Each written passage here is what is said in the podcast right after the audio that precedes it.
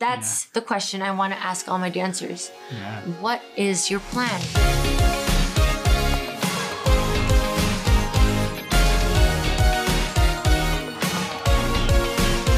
The goal is to pay my dancers. What what how, what they do with it ultimately is up to them, which is something that Liz and I were talking about, which is have, have like financial literacy for dancers because it's definitely I think a gap in the market in regards to Oh, and catch Emery in my podcast very soon too. Oh yeah, yeah. Check, check, check that out. It's like, what, what do you think are some of like the mo- more common mistakes that that dancers don't get when when it comes to handling their money? Because dancers are living gig to gig, Gig to gig, not paycheck to consistent. paycheck. It's not like you know, unless they have a part time gig or whatever that, that that brings in consistent. But a lot of them are living on that hustle pre pre Corona. But even then, like, what are some of the mis- you you know what are some of the mistakes that you see them do?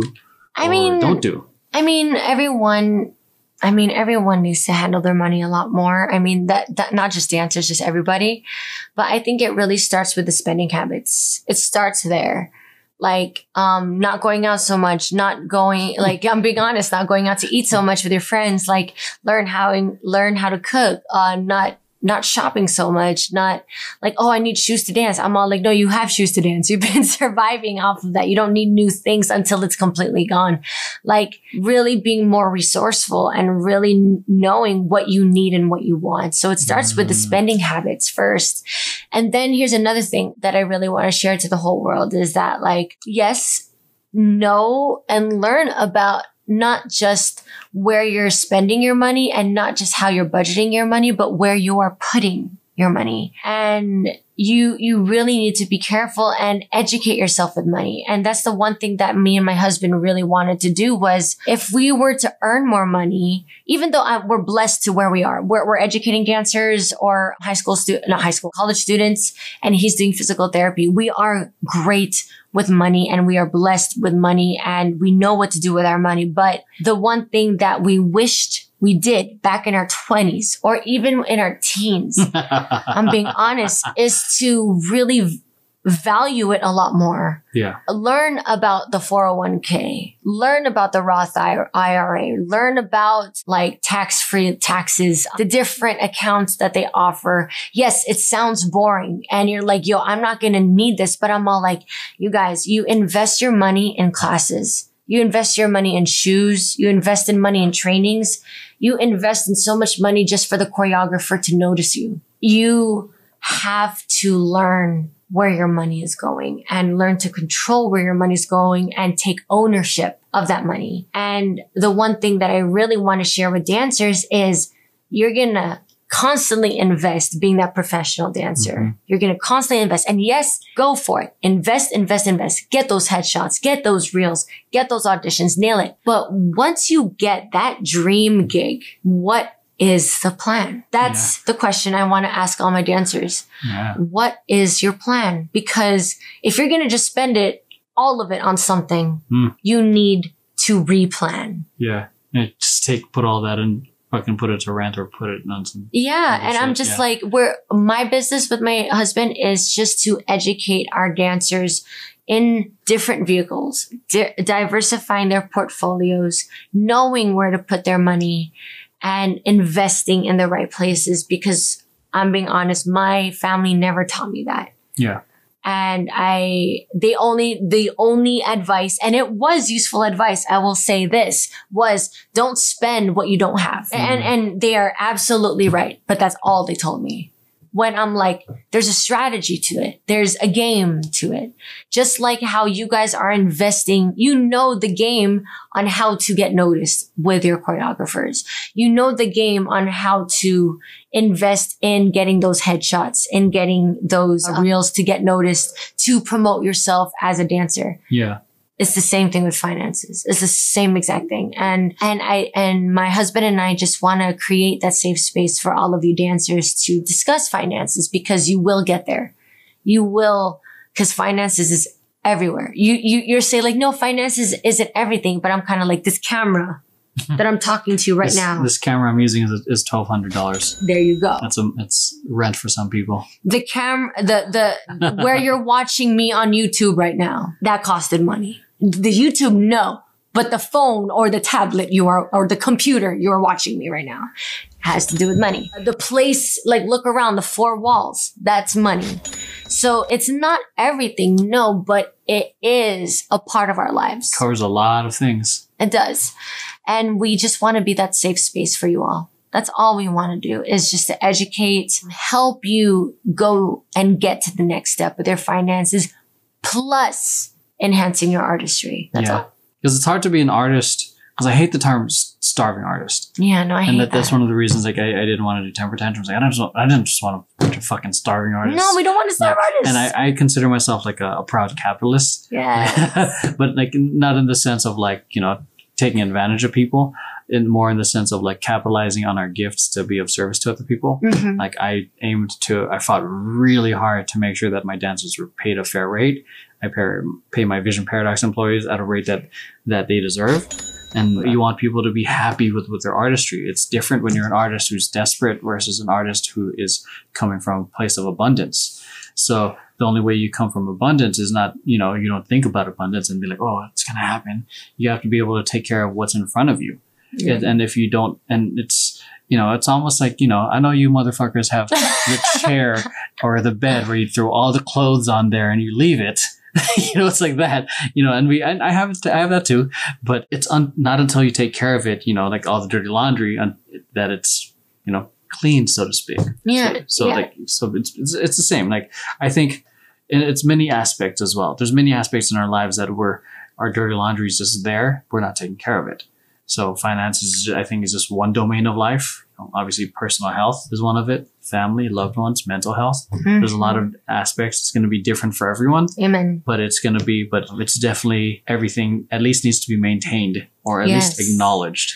And I do go by this quote by Ed Mylett that is uh, really good, like really well known in our uh, financial business. But he mentioned that like the that normal quote that everyone says, like don't work harder, work smarter. But mm-hmm. he actually said he didn't believe in that, and I'm like, oh my god. So what does he believe in? He said like, yes, work smarter, but also work harder. And I'm like, oh, I like that. It, Yeah. Well, it's because like you you need to be smart with your money. You need to be a smart dancer whenever you guys are on that audition. You have to be smart with your finances and whatever it is that you're going to be prepared for life. You have to prepare yourselves mentally, physically, and emotionally. That that's just working smarter. But harder is because you know you're passionate about it.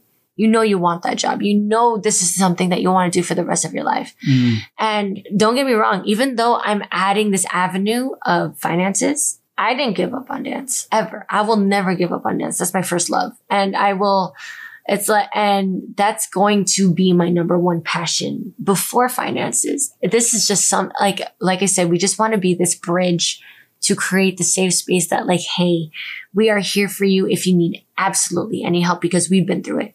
Yeah, I, I think to bounce off work smarter, not harder, or it's flipping it to work smart then hard.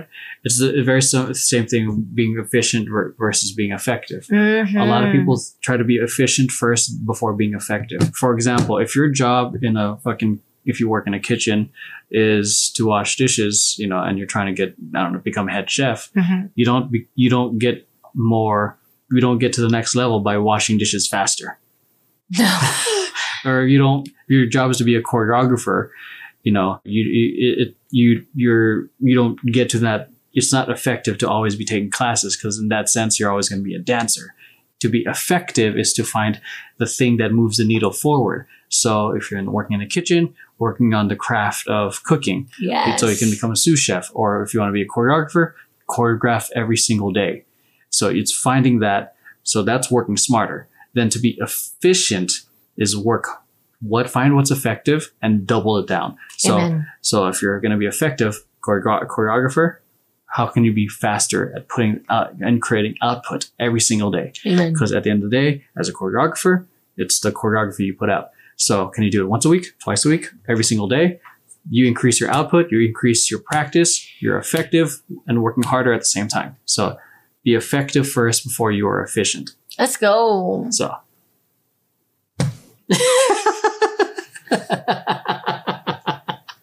That's all I'm gonna say. Let's go. Uh, so yeah, I mean, just to not to not to not confuse that because a lot of people are working faster, but they're going nowhere fast. oh my gosh, it's, we're a big believer of it's all about the quality, not quantity. Yeah, because uh, yeah, and that's one thing that I like to bring into temper tantrum because we're doing a lot of these extra trainings. I think like when I first started, like I don't want to do any extra training, so I'm like you should be you should be knowledgeable at least in the craft.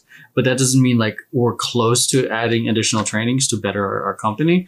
Like if you want to bring someone to teach you guys a style, we'll do it. But we also want to add other things that will make them, I think, be not just a well-rounded dancer, but a well-rounded individual Yes. because like at the end of the day it, like again this goes back to me like oh i want to pay my dancers but what they do with that money is up to them i don't want to be, end up paying dancers you know say i'm paying them 1500 a month and they're still fucking broke what's the point of that then so that's that's the point of it like of having to teach them like how to handle their money because i know people who are earning or earning some pretty good money but fucking sp- have shit spending habits yeah.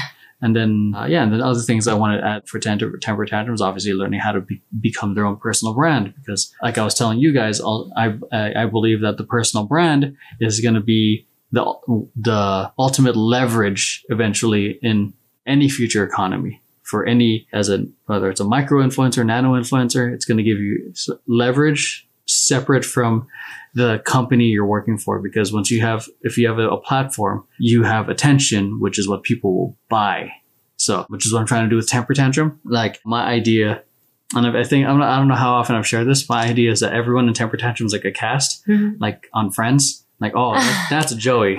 That's a Joey. That's, a, Monica. Rachel. That's a Monica. Yeah. So when like when people look at us, oh, that's like that's a Liz, such a Liz thing to do. that's what I'm thinking because um, ultimately people connect with personalities, which is why I'm doing the podcast. I love that. So and then people buy into the personalities, and then people potentially buy merchandise or whatnot. But those, but ultimately people buy into those personal brands, and those personal brands, you know, I want my dancers to have their own personal brands. So so much so that they can eventually leave Temper Tantrum to do things on their own because it's cool if they stay, even better if they leave because they can, not because they suck, but even, but to the point where they can support themselves, Mhm. which is like, I don't know. It sounds weird because I don't think any employee or employer wants their employees to leave, but like I'd like them to be able to do that because then, Because they got to grow eventually. yeah, because then they grew into their own thing and they blossomed out of it. But who knows? I, there's a, these are they're nice little things I'm im- imagining for the company. We're only like under a year in, but it, we got some nice wins. We got a Kickstarter funded. We got two films coming out. So, but